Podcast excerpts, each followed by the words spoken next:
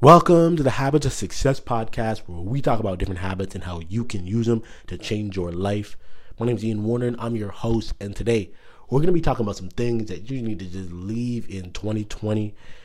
You know, as we get ready for a boom in 2021, we get ready to really absolutely bring these all star habits into our life. And really, this is the time of year that most people, at least, are willing to make a change. They're most open to change. Well, the truth is that there's some things that need to be left behind in 2020 as well. And I'm not even just talking about the coronavirus. That can that can stay behind in 2020 if it wants as well. But I'm not I'm not talking about things that are outside of our control. I'm talking about things that are well within your control, that are well within the things that you are actually able to change within yourself. So let's get into it. So one of the first things we are going to leave in 2020 is blame oh my gosh, this this year was probably one of the worst years in my eyes, just because of the virus. People blaming who where that came from, who the the culprit. Um, you look at politics and views and uh, things like that. Just a lot of blame. Like I even remember when Kobe passed away. A lot of people started blaming the pilot that it's like conspiracy theory. The pilot took him down, and like everybody was just blaming, blaming, blaming. It was a it was a really bad year for blame. And again, I'm gonna say this now. I'm gonna say this until the day I die. When you blame, you take away the power that you have to control a situation. You you lose you lose everything. As soon as you say something is someone else's fault, it's all them. You can do nothing at that point because there's nothing you can do to make them say sorry, to tell you the truth, forgive, or nothing can happen. But when you put it on you, you have the power to understand how you the role you've played in that situation. So, for example, yes, maybe politics was a mess, but it in your control in terms of how much of that you watch, how much CNN you're watching, how much Fox News you're on, right? Like you can shut those off. You can kill your cable altogether. You can not even have a TV, right? You can not have any social media. Like you have power. If you're willing to take ownership, you will see the power that you have in every situation. So in 2020, let's own that. Let's accept that responsibility. Let's put it on us. Because the more you do that, the easier it's going to be to change your habits. It's e- the easier it's going to be to change your entire life. Number two, we're going to leave bitterness behind. It, it's uh, I, I think the bitterness of 2020 mostly what from what I could tell anyways mostly came from a lot of the politics side of things. When you look at uh, people riding so hard for either side, right? And then when that side loses, people don't even know how to act after that. And I think it creates a lot of bitterness. I think a lot of resentment has been created. And you know this is bad when people like there were literally articles getting posted and I had friends who were like talking about how they they're cutting off family members, like like immediate family members. Like I'm not talking to my mom ever again type of stuff. Bitterness. And the one thing I can say about that is like whenever I hear about someone cutting their family off, the only thing like my only response is I hope in 30 years that they look back on that and they still think it was a good idea. And and I really do because to me that just sounds like some real regret building up in your life. You only get you only get one mom. And I'm not saying that there are never any toxic relationships that aren't worthy of being cut off. But I don't think this was the case for most people. I think this is just a case of you don't agree with me, you're not doing what I want. I feel entitled for you to think and operate and believe everything that I do. And because you're not, I'm not talking to you. And uh, there was a lot of that this year. Um, so I think as you go into 2020, right, let go of the bitterness. Uh, I got to watch something amazing yesterday, and it brought tears to my eyes, like genuinely.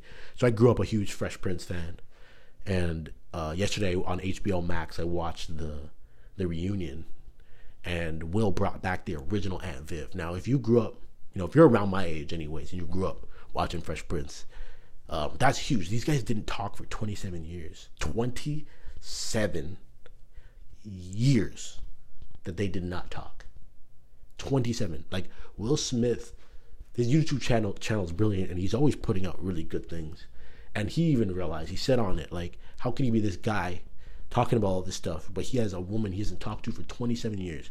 And mind you, she did a fantastic job on that show. She deserved every ounce of credit that she got. But here's the reason I'm bringing that up is because that's bitterness. That's 27 years.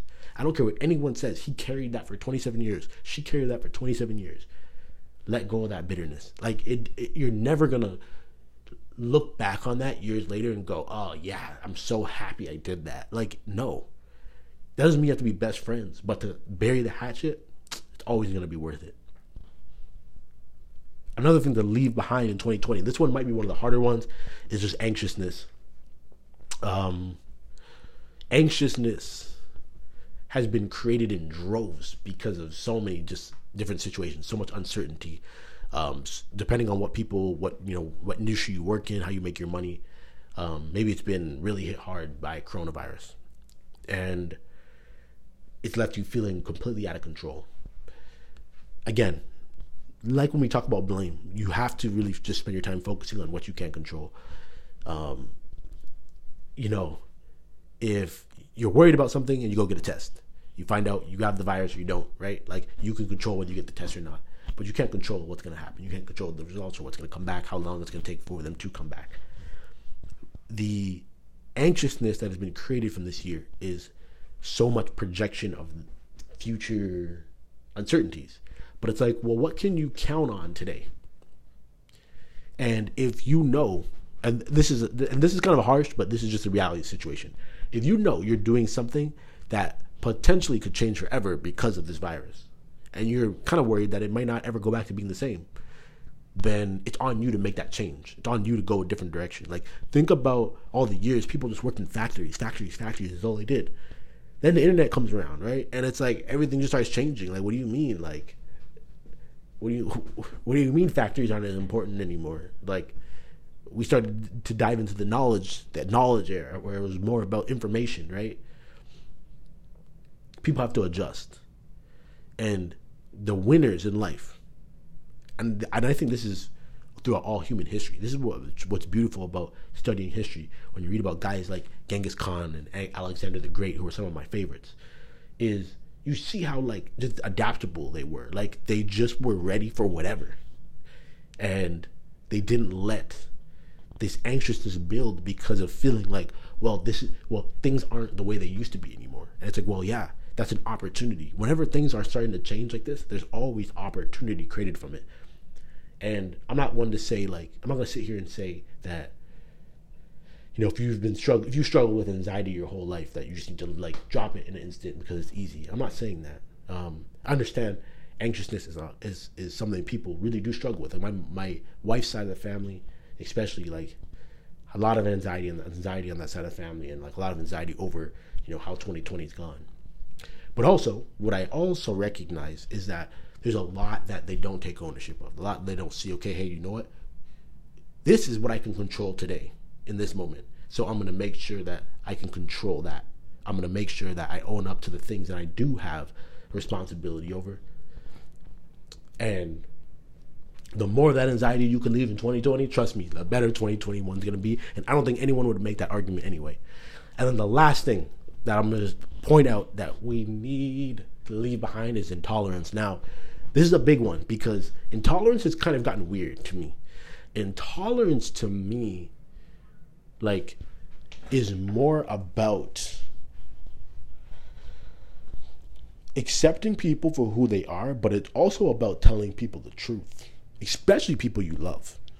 But what intolerance has more become is intolerance has become this way of just letting people say or do anything and just never saying anything about it. And this is where like and I, I see this amongst like really good friends. Like I'm like, oh, you're just gonna let your friend do that? Like, even though you know that's super destructive, you're just gonna let your friend start doing cocaine? That's just, you're just okay with that? Well, I don't want to be intolerant. What do you mean you don't want to be intolerant? You know that's not good for them. Like, what are you talking about? And um, I, I just, uh, I just want to throw this out here. It take it takes way more courage to have a stand for something than it, like especially today, than it ever does to just go with the flow of what everybody's doing and what everybody's saying. And where intolerance is gone is people more so won't have a conversation with you if you don't agree with everything they say and think and believe. And that's not right. We need to sit down, We need to be able to have conversations. We need to be able to even disagree, to agree to disagree, and still be homies after that. That's what true tolerance is about. It's being able to say, you know, I, I don't agree with everything he said, but we're still there's still love. Like we still are homies. We still got each other's back. But this idea of just, oh, well, if you don't say everything that I want you to say, I'm canceling you out. Nah, yeah, we need to we need to lay that to rest. I don't like that that that can stay in 2020. We can bring something new into 2021. And that's the truth. So again, just a quick refresher. We want to leave behind the blame. We want to leave behind the bitterness. We want to leave behind the anxious, anxiousness. And lastly, the intolerant ways. We want to leave all of that in 2020. I got nothing but love for you guys. Thank you so much. Thank you so much for listening to this podcast. If there's someone who you think needs this podcast, like they need to understand, they need to leave some things behind in 2020, please share this with them. All you got to do is click the link, save it, bam, send it to a friend, introduce them to the Habit Stacker, introduce them to the podcast, everything we got going on. We got a newsletter coming out every Tuesday now. Show that love to some of the people that you care about and keep spreading this. I appreciate everything y'all do. Later.